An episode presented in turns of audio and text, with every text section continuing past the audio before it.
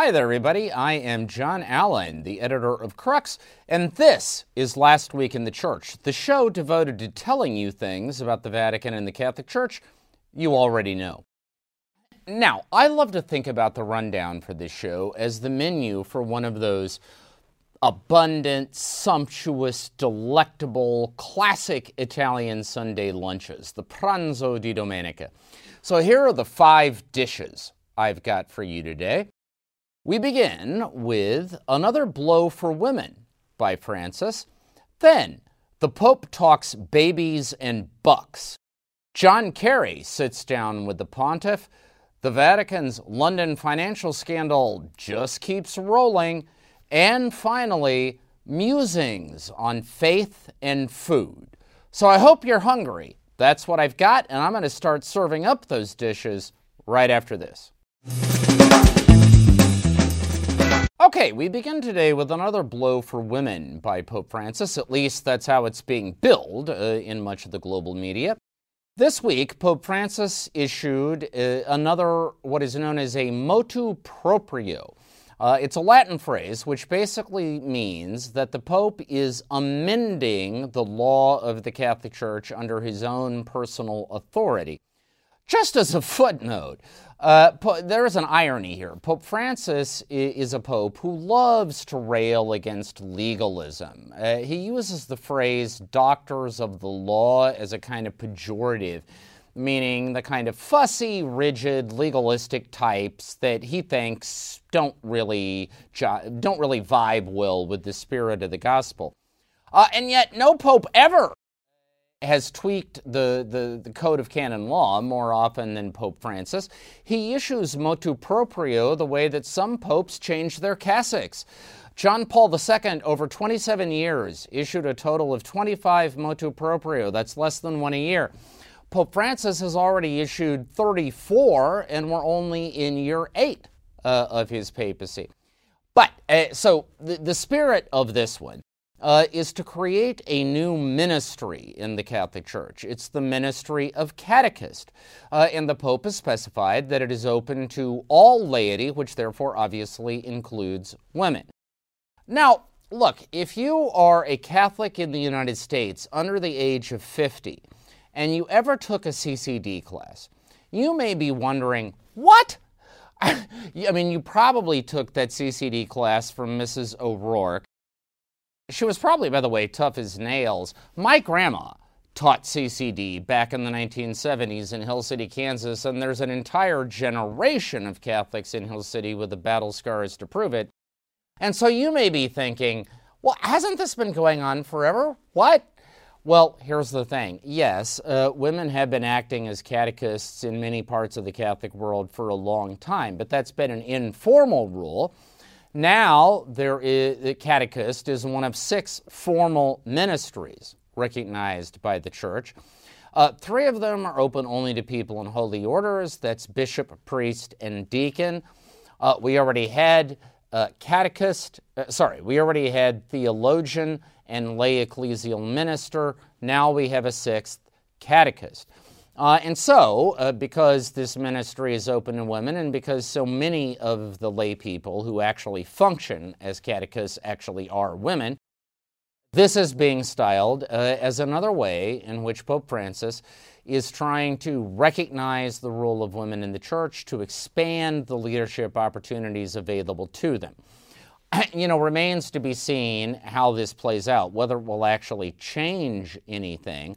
But it probably ought to be said that in many parts of the Catholic world outside the West, so I'm talking about Latin America, Africa, Asia, uh, women do make up a wildly disproportionate share of the rank and file people in the church who do what we would conventionally think of as catechism uh, and that, that that actually is a broader role in many parts of the Catholic world. Sometimes it's not just teaching religion classes to kids, uh, but it might involve uh, bringing the sacrament, uh, consecrated hosts, to homebound people who aren't able to get to Mass.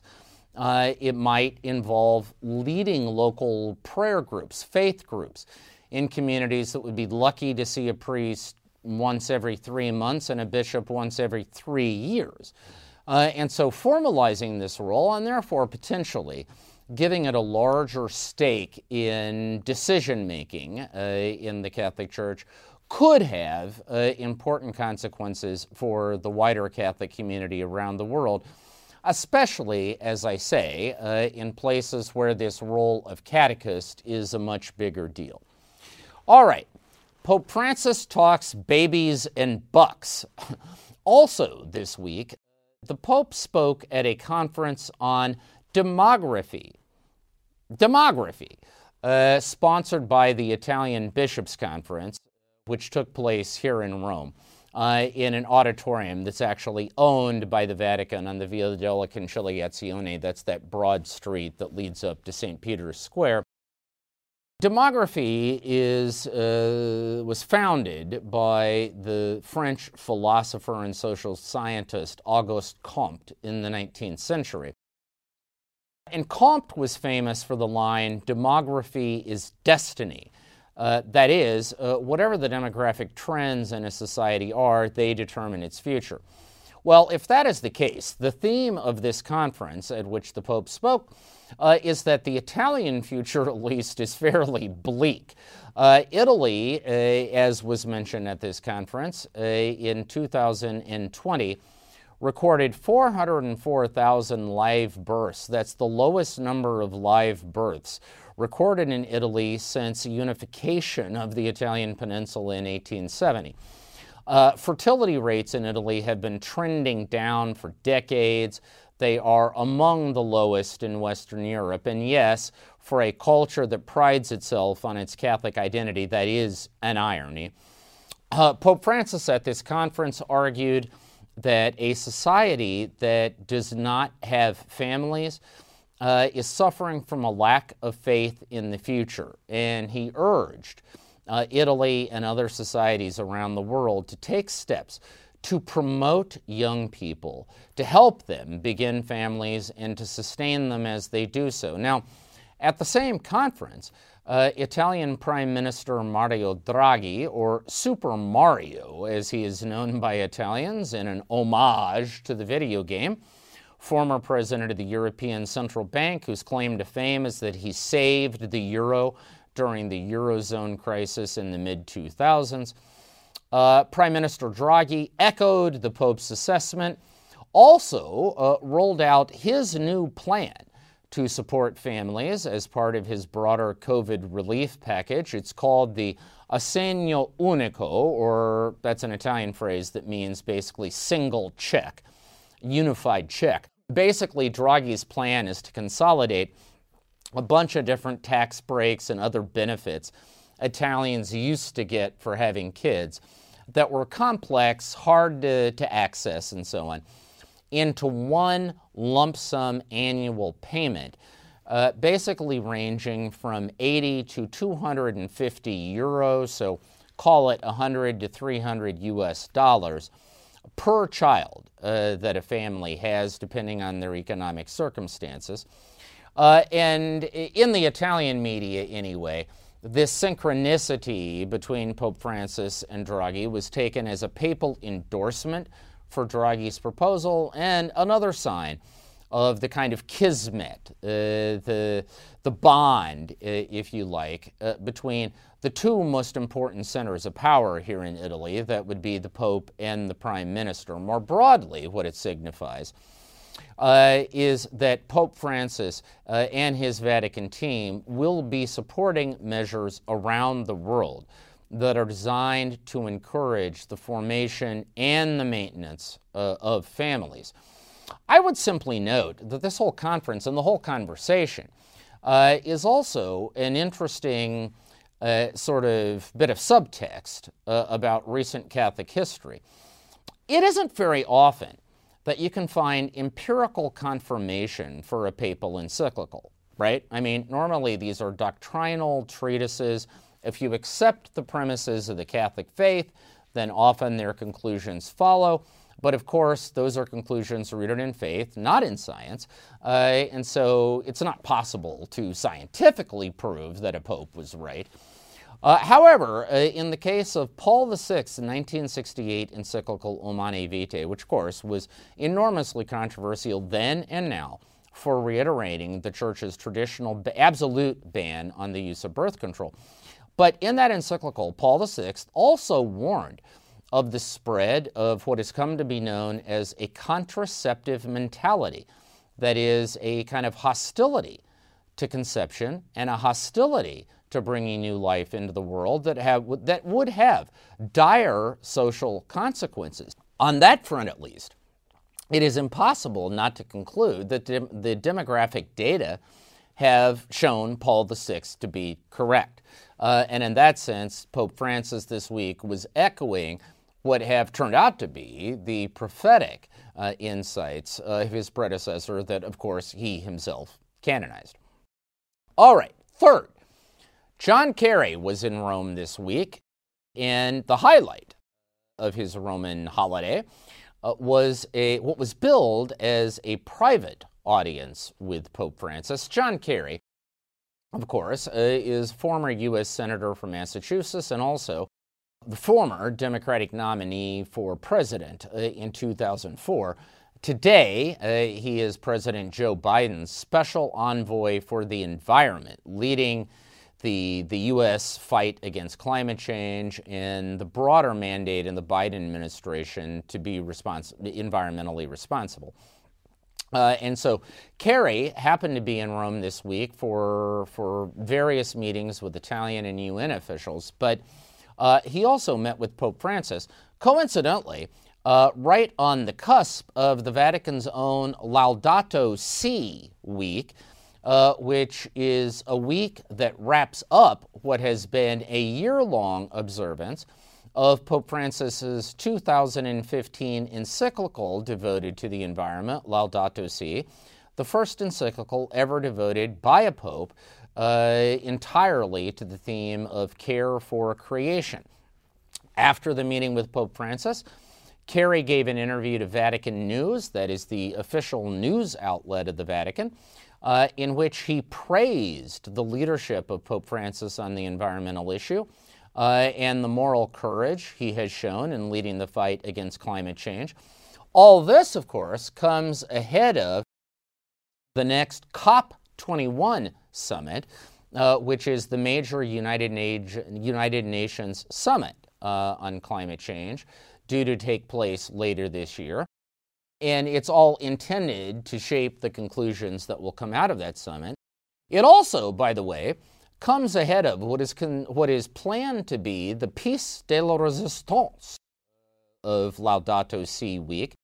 On the 25th of May, the Vatican is going to be releasing a new set of commandments for the environment. These are intended to be practical steps that parishes and dioceses and Catholic schools and Catholic hospitals and other Catholic organizations can take in an effort to promote a deeper environmental sensibility and an ethos uh, of care for creation. So we await the release uh, of these new recommendations, suggestions, guidelines, commandments, whatever you want to call them. And all of this is indicative that when the final story of the Francis papacy is written, undoubtedly his environmental advocacy and his encyclical Laudato Si will finish very near uh, the top uh, of that account.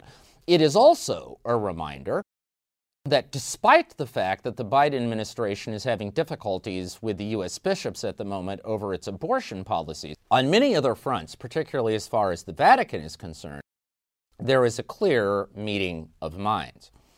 All right, fourth, the Vatican's London financial scandal is rolling along nicely. This week, one of the principals in that story, an Italian financier by the name of Gian Luigi Torzi, was arrested in London uh, upon a request of Roman prosecutors. Now, you may recall that earlier this year, Torzi, who was based in London, was arrested upon a request of prosecutors from the Vatican for his role in that London scandal, which involved the purchase of a piece of property in London, a former Harrods warehouse, which was slated for conversion into London luxury apartments. It's in the Chelsea neighborhood. Uh, and it was supposed to pay off the investment three or four times over. Torzi brokered the first stage of that deal. He is accused by Vatican prosecutors now uh, of having bilked them uh, of millions of euro in overcompensation for his role in the deal. That, however, that arrest in London earlier this year was thrown out by a British judge who had accused the Vatican of what he called appalling omissions and misrepresentations in their arrest warrant and said that the paper trail showed that everything Torzi had done had been specifically approved by senior authorities in the Vatican. So, where's the beef?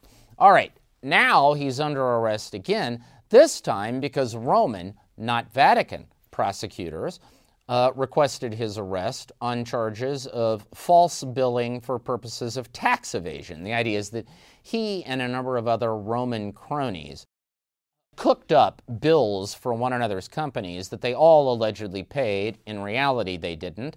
This was all for purpose of tax write-offs. Uh, in other, in other words, to avoid their, their tax liabilities. Now, a hearing is scheduled next week to see if this arrest warrant will stand uh, and if Torzi will actually be extradited to Rome. The Vatican interest in all this is suppose the warrant does stand, suppose he's extradited, and suppose these Roman authorities actually have the goods on him, okay?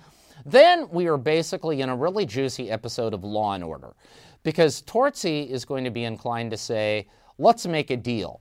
Let me tell you things I know in exchange for lenient treatment. And some of those things he knows may actually involve the Vatican. Um, so it's going to be very interesting to see how all this plays out. One final ironic footnote to all of this. As I mentioned, Torzi brokered the second stage of the Vatican's London deal. Now, the guy who brokered the first phase was another Italian financier by the name of Raffaele Mincione. Uh, Mincione is also accused by Vatican prosecutors of inflating his billings and extorting uh, grotesque overpayments from the Vatican. Mincione, among other things, owns a real estate group here in Rome. It's called the WRM Group, and it recently got the management rights to a shopping mall here in the Eternal City. You know what the name of this shopping mall is?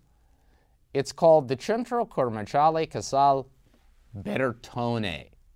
Bertone.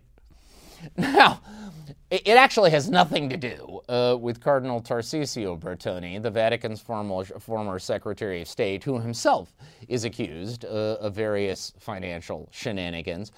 But nevertheless, the idea that the, the shady financier who first got the, Va- the Vatican into the hot water represented by the London deal, is now owning a shopping mall, eh, or rather running a shopping mall named Bertone.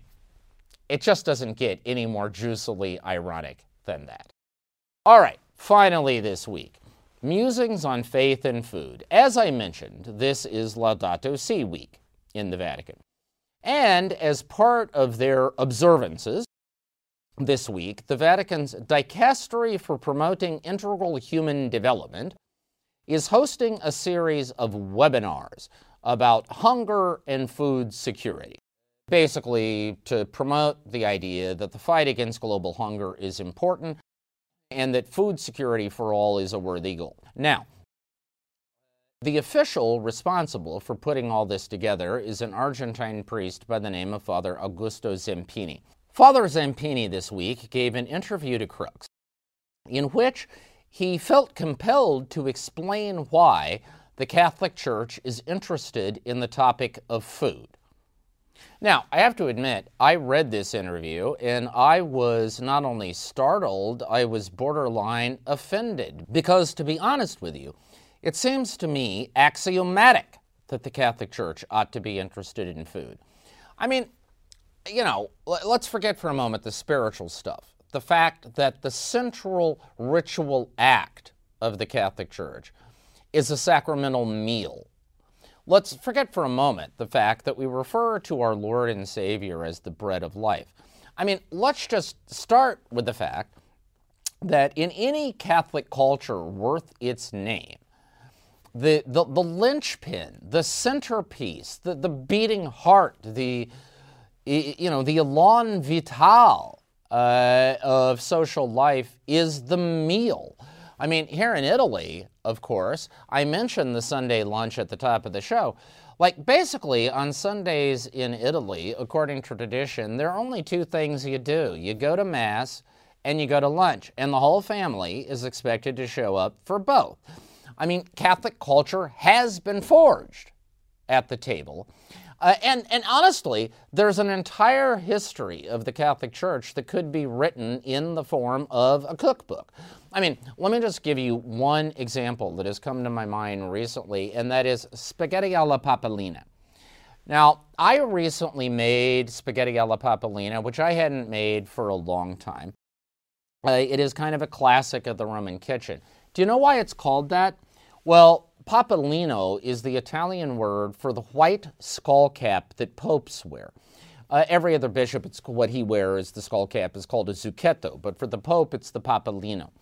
Uh, and this dish is named spaghetti alla papalina because uh, it was essentially an invention of Cardinal Eugenio Pacelli uh, in the 1930s before he became Pope Pius XII. Basically, he was elected in 1939, but in the mid 1930s, he was Cardinal Pacelli. He was the Vatican Secretary of State. He was the last native Roman pope. He was born in Rome and therefore grew up on the Roman kitchen. His favorite dish was uh, spaghetti alla carbonara. Uh, that's a very rich dish made with eggs and strong pecorino cheese and spicy pancetta. Uh, that's the cut of a pig that comes from its stomach. The Italian word for stomach is pancia. Therefore, this, this cut of pork is pancetta. Uh, and it has a very rich flavor, strong flavor. Uh, and by the 1930s, Pacelli was finding that the carbonara was a bit much. Uh, so his favorite, his favorite Roman restaurant was a place called La Cisterna, the, the, the cistern. Uh, and he asked the cook there if he could make a lighter, more easily digestible form of carbonara. So this cook decided that instead of that strong pecorino, uh, he was going to use uh, Parmesan, Parmigiano. Uh, instead of pancetta, he would just use basic ham. Uh, and to compensate for some of the lost flavor, he would start with a base of kind of sauteed onions. The dish caught on, became very popular, and this cook, who could read the handwriting on the wall, knew that one day Pacelli uh, was going to be Pope, named it Spaghetti alla Papalina. My point uh, is that you can eat your way through church history because the history of the papacy, the history of the Catholic Church, has been forged just as much in the kitchen as it has at the altar. In fact, from a truly Catholic point of view, the altar is incomprehensible without the kitchen and vice versa. Uh, and so, ladies and gentlemen, never feel that you need to explain to anyone why the Catholic Church has a vital interest in the subject of food. The difference between the Catholic Church and the UN Food and Agriculture Organization, with whom the Vatican is partnering in these webinars, Uh, is that the Food and Agricultural Organization, its mandate is to make sure that everyone has enough to eat. The Catholic Church is interested not only in making sure that people have enough to eat, but because they eat well. Because eating well, folks, is a form of sensual delight that is a participation in the heavenly feast for which we all spend this earthly journey preparing. All right, that is our show for this week. Thank you for spending part of your Monday with us. If you enjoy Last Week in the Church, I would ask you to go online and give us a thumbs up, give us a like, give us a retweet. Go onto the social media platform of your choice and make disciples of all the nations. Also, want to remind you that full coverage of all these stories are available on the Crux site. That is cruxnow.com. Cruxnow.com, your one stop shopping destination for the very best in smart, wired, and independent Catholic journalism. When you go on the site, you will find we are in the middle of our online fundraising drive if you have the chance. What we are really looking for is somebody willing to make a small, modest monthly commitment to Crux over the next year or so. We're not looking for much. Maybe what you would spend this month on a couple cups of coffee or streaming a movie on Amazon Prime or whatever, or going out to dinner. But whatever you can do. That monthly commitment gives us the ability to make plans. It is critically important from the bottom of our collective hearts. Thank you for whatever you can do.